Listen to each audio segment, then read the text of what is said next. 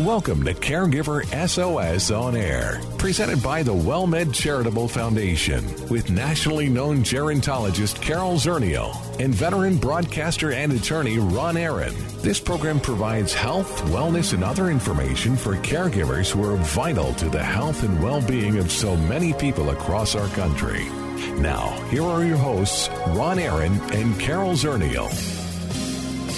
Well, thank you very much, and welcome to Caregiver SOS On Air. I'm Ron Aaron, Carol Zernial on special assignment today, and we're delighted to have Tina Smith in. She has substituted for Carol on a number of occasions, and we always enjoy talking with her. Has a master's degree in gerontology and also works as the Caregiver SOS manager of program services or something like that. Along those lines, absolutely. Along those lines, right. Always enjoy being here. Thank you for having me. Well, thank you very much. And one of the issues that we're going to take up today is very important for, especially for caregivers to understand the kind of medications that the care recipient is taking, the bombardment of ads on television for supplements and for various prescription drugs.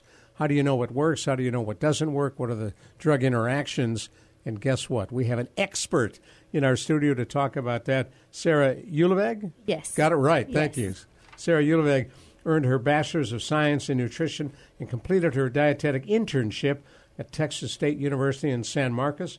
She's a registered and licensed dietitian in the state of Texas, worked for 4 years as a clinical dietitian at St. Luke's Baptist Hospital, San Antonio, and as a community dietitian at Meals on Wheels in San Antonio. That's good. You made sure they serve nutritious meals. Yes, I did. Well, that's pretty cool. Obtained her Ph.D. in biochemistry at the University of Texas Health Science Center, now UT Health in San Antonio. Earned that in 2012. Joined the Department of Kinesiology, Health and Nutrition, the College of Education, and Human Development at the University of Texas at San Antonio. And she's been an assistant professor there since 2013. Currently teaches for the Coordinated Program in Dietetics at UTSA, and does research on nutrition-related topics. And here's where we get to the important part, utilizing her expertise in inflammation, we all got that, oxidative stress, ooh, we'll find out what that is, dietary supplements, malnutrition, and age-related muscle loss. Wow. Wow. You're one busy lady. Yes, I am. Hey, thank you for coming in. And yeah, Tina and I are not only fascinated by this topic, but appreciate you willingness to give us your time to talk about it.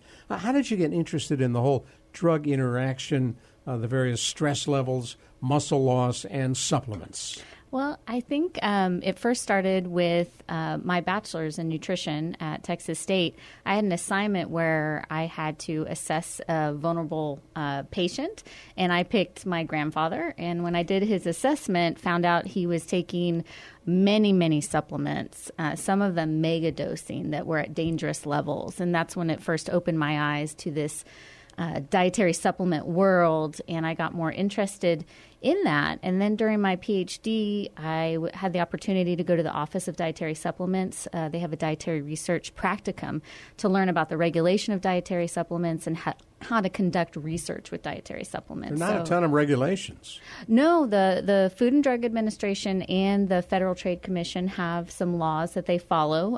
The Dietary Supplement Health and Education Act is one of them, but it is limited. They don't verify the safety of supplements before they go onto the market. Right. So that's a big, yeah. So it's a big gap in their regulation, but they are following their laws for regulating supplements. I love the disclosure at the very end of those ads. This ad is not intended to cure anything, to suggest we can fix anything, has anything to do with your health or wellness. Don't believe anything we said. Exactly. So it's very much put into the consumer's responsibility to do their research and figure out the best dietary supplement for them. But how do you know? Yeah, it's difficult. There's a lot of information out there. And so to go to credible websites, so the Office of Dietary Supplements is a great resource. They have consumer fact sheets on different dietary supplements where it kind of summarizes the research and what you can use them for. And then there's also the National Institutes of Health, complementary and integrative health They have a lot of information on herbal supplements. But I always say start with your physician, your healthcare provider, dietitian, pharmacist. They have a wealth of information on supplements and then how it may interact with your medications. I used to take like 8 trillion supplements. So you're like my grandfather, right? Yeah, I was like your grandfather. It got to the point where my wife said, we don't have any more room in the medicine cabinet. Yes. Figure this out. Yeah. I took stuff for heart. I took stuff for urinary tract. I took stuff for prostate. I took stuff, whatever. Yes. And I had no idea why I was taking it. But even more importantly, I had no idea if it was doing anything. Yes. And no idea. Yeah, and that's the problem. Maybe I needed the megadose as your grandfather was on. No one needs that. So it is hard because we don't have a lot of evidence to support their efficacy, that they actually work. And that's one of the limitations in the dietary supplement field is we need more research. No double-blind studies. Yeah, there's a limited double-blind studies. And so that research practicum that I went to at the Office of Dietary Supplements talked about that need and how to design studies and how we need more evidence to support their use. Definitely. Part of the problem, of course, and Tina deals with caregivers and their families all the time, they don't know what works, what doesn't. Mm-hmm. It's the last thing they saw on TV. Well, yeah, oftentimes we find, and we've mentioned this on the show before, is that caregivers, this isn't something people plan for. You know, they just kind of find themselves in, and often one of the first kind of jobs, so to speak, they have to do is to start helping their loved one manage medications. Yeah. And, you know, reading these medication names and following the directions, it can be extremely overwhelming, just on top of just having to take over the care of their loved one, but have to manage those medications. I mean, they're almost taking on nursing duties, you know, that they weren't trained for. We're going to come right back to Sarah, but I want to remind folks who may have just joined us, you're listening to Caregiver SOS On Air. I'm Ron Aaron. Tina Smith is filling in for Carol Zernial today, and Sarah Ullevig is our special guest and is working in the field of, among other things, supplements and dietary issues and drug interactions. Mm-hmm. Now, what Tina was talking about, of course, is absolutely true. One day you're not a caregiver, and the next day you are, and all of a sudden you notice Grandpa has got a room full of bottles and liquids and tablets and stuff, and you have no idea what he should take, when he should take it. Yeah, and I think that's definitely a conversation. You know, I know a lot of people have medication lists of what medications they're on. They also need to have a supplement list that they take with them to the doctor to find out, do they even need to be on these? Is it interfering with their medications? Because that is a big problem. We want people to take their medications and them to work for them. We want their dietary supplements to also work for them.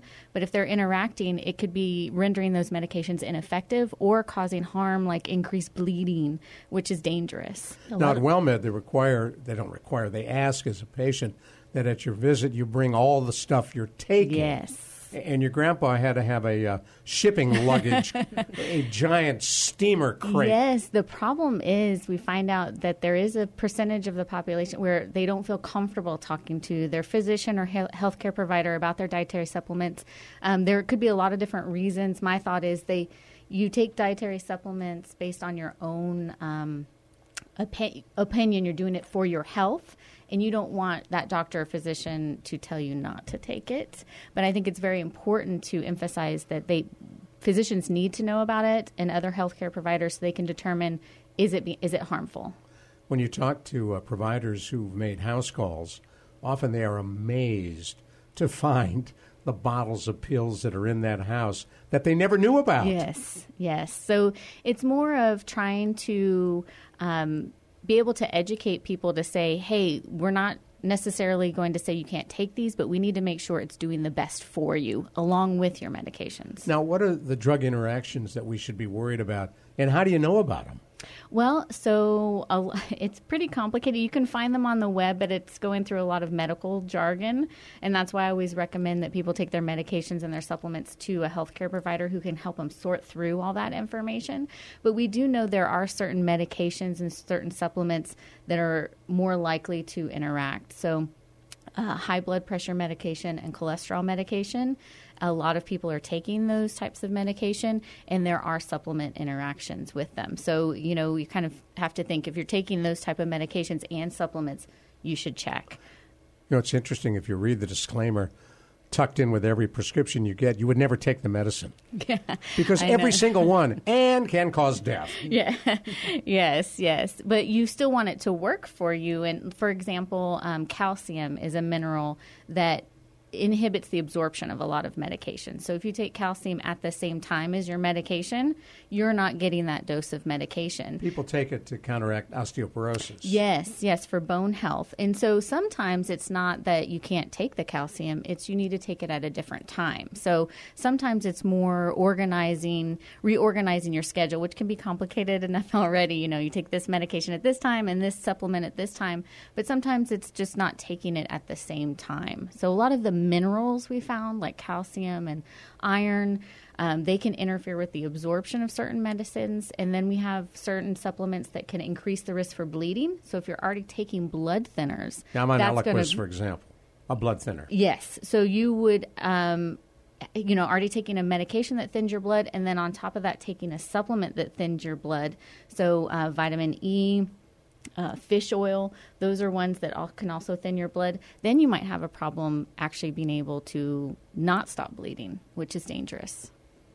Yeah, not stopping bleeding is not good. Exactly. I was trying to process that, yes. If you can't stop bleeding, you're either a member of the royal family or you're in serious trouble. Yeah, exactly. So it can be dangerous. So that's why it's very important to have a healthcare provider look at the supplements and the medications and make sure you're not taking too much. So how do you maintain your common sense and your sanity, knowing all you know about drugs and drug interactions?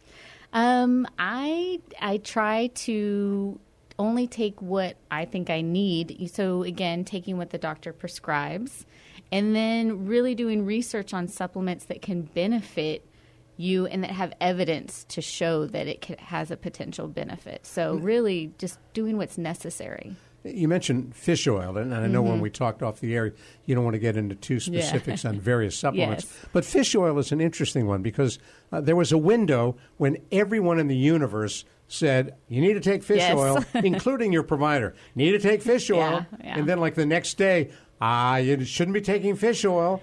And now it's back again. It's off again. How do we know?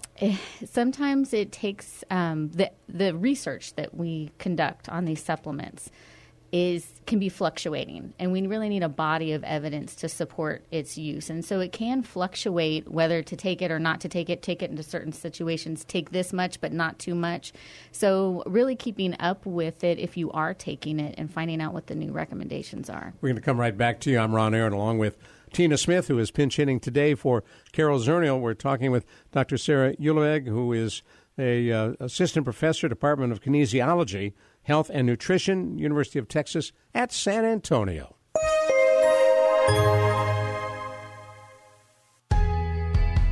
We are excited to bring you the all-new WellMed Radio. Our goal is to help make listeners healthier by focusing on health and wellness for adults everywhere. The new WellMed Radio features Dr. Joshua Beck, an outstanding family physician, and attorney and veteran broadcaster Ron Aaron. Ooh, that's me. Each week we will focus on health prevention and wellness that's critical to the quality of life. The all-new WellMed Radio. And remember, WellMed Radio, Saturday at 7 a.m. on 9:30 a.m. The Answer, and Sunday at 12 on Freedom, 1160 KRDY.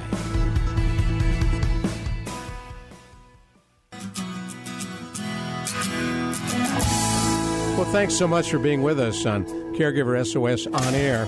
I'm Ron Aaron. Tina Smith filling in for Carol Zernial today as our co-host, and we're talking right here in the studio with a researcher and assistant professor at UTSA, a young woman who knows a lot about medication interactions and supplements, Dr. Sarah Ullevig, and we're so happy to have you here. Thank you. I had mentioned to you off the air, you had mentioned your grandfather, and he was your test study for a paper you were writing, and I didn't want to ask if he had passed away, but you saved his life, got rid of all those supplements. I don't know if it's my attributed to me, but yeah, he just had his 90th birthday this last summer. Yes. And you were also saying that it wasn't easy to wean him off his supplements. Yes. So, people are choosing to take these supplements because to better their health or maintain their health. And so it's very hard sometimes to convince people not to take a supplement. And it did take me a while and a lot of literature and showing them materials to say, hey, this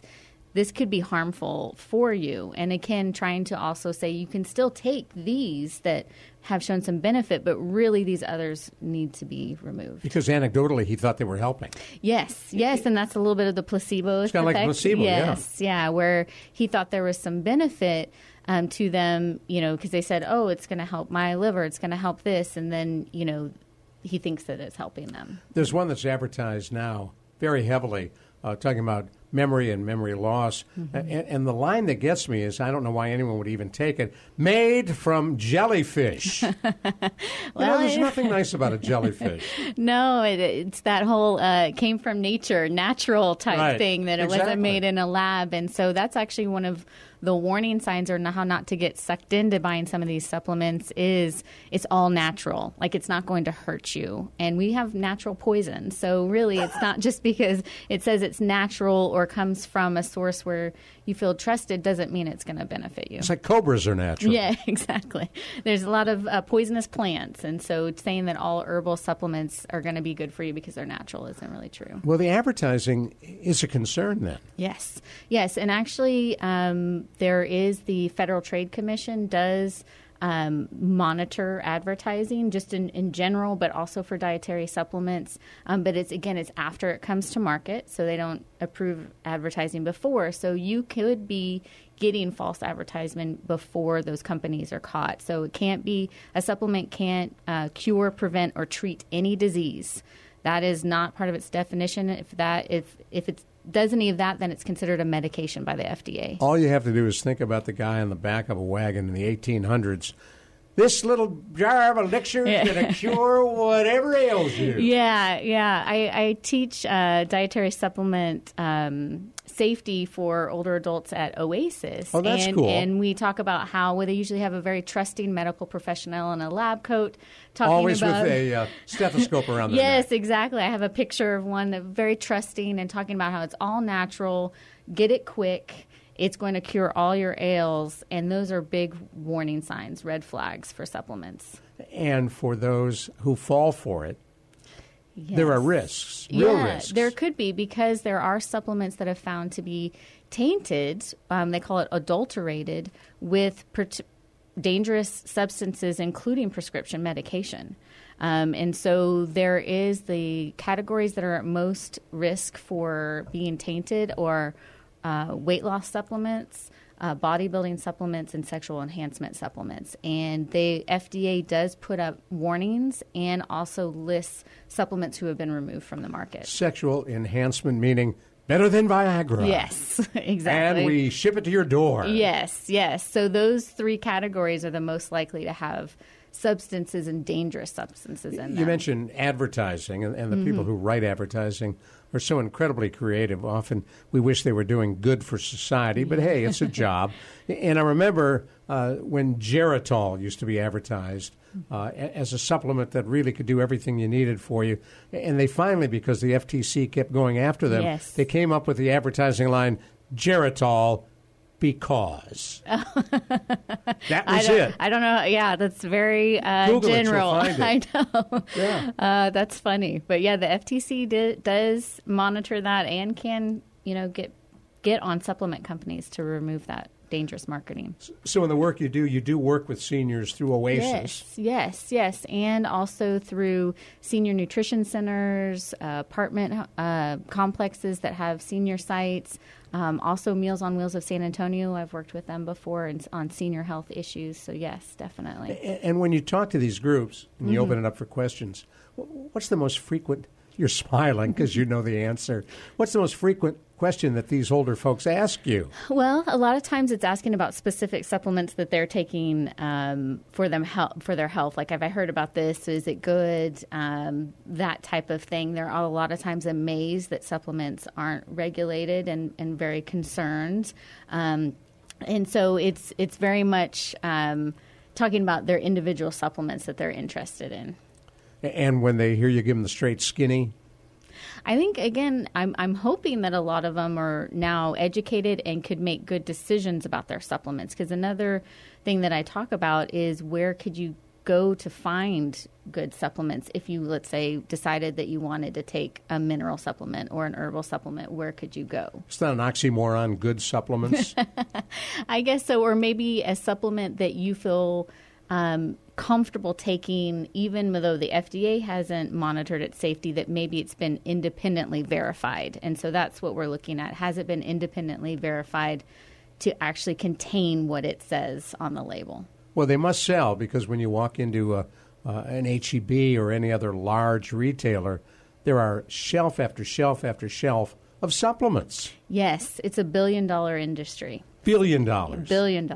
And I remember going into Sprouts one day, and they even had people stationed in the supplement section who worked for some of the supplement companies. Yes, and recommending, oddly enough, their supplements. It can get dangerous, and that's another red flag. If they're trying to sell something to you, you should be a little cautious about it. It can be overwhelming going and shopping for supplements. It's huge. Actually, as part of my class for my dietetic students, I actually have them go out and shop for supplements as part of an assignment, so they can be able to relate to consumers who are out shopping for supplements. What do you have them look for? Well, depending, they're assigned different supplements. We do a lot of the vitamin and mineral supplements to start off with, and then also we move on to herbal supplements. So. And there are some supplements that people will absolutely swear by. Yes. You need to try this. At some of the, and Tina is involved in all of the WellMed Senior Centers, a lot of the seniors will be sitting around talking about, well, I take this or I take this, and they'll be sharing medication.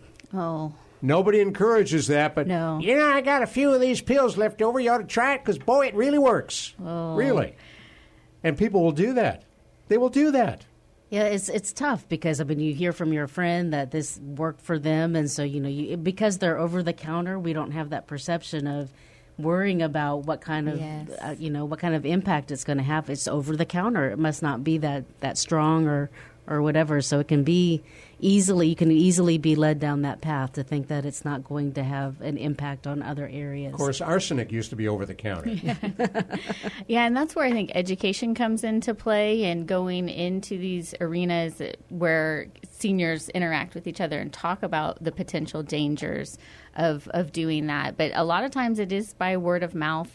When I went to one senior center, they talked about how some senior was talking about how they take prenatal vitamins, and that's actually probably potentially dangerous for even though they're not about to be natal. No.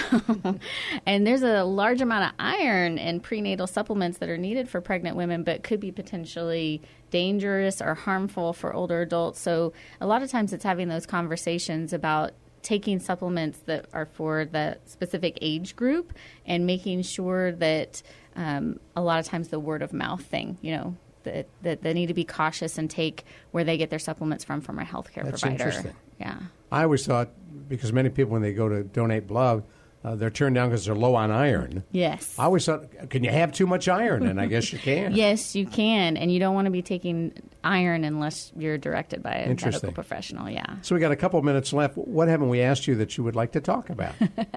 Great question. I think we've covered all the bases about regulation and medication interaction. So I would just want to emphasize that make sure you're taking your medications and your supplements to your healthcare provider to make sure there's no interaction, and then doing your research to make sure that you're going to get the benefit out of your supplements and that it's not going to harm you. That's always, you want to have some benefit and not have any harm for now, it. You also said something, and I know Tina heard this as well, that's very interesting.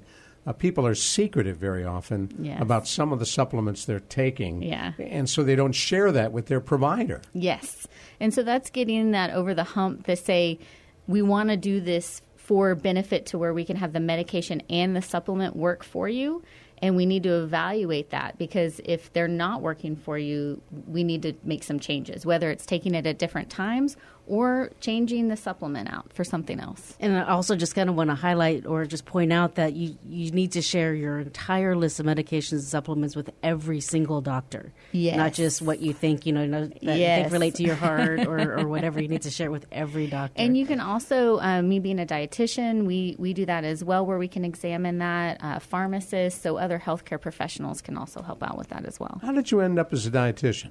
That was actually my first love. That's why I got my bachelor's in nutrition. Right. I love the science of nutrition, and that's why I ended up getting a PhD in biochemistry, because I really love the molecular level. Not many people like that, but so it's always been a passion of mine. It's interesting. The other day on WellMed Radio, we were doing a show on various bacteria, MRSA and others that mm-hmm. are so infectious, and Dr. Joshua Beck, who's co-host of that show with me, pulled up some photographs on his iPhone of some of those bacteria, and they're really gorgeous. Yeah.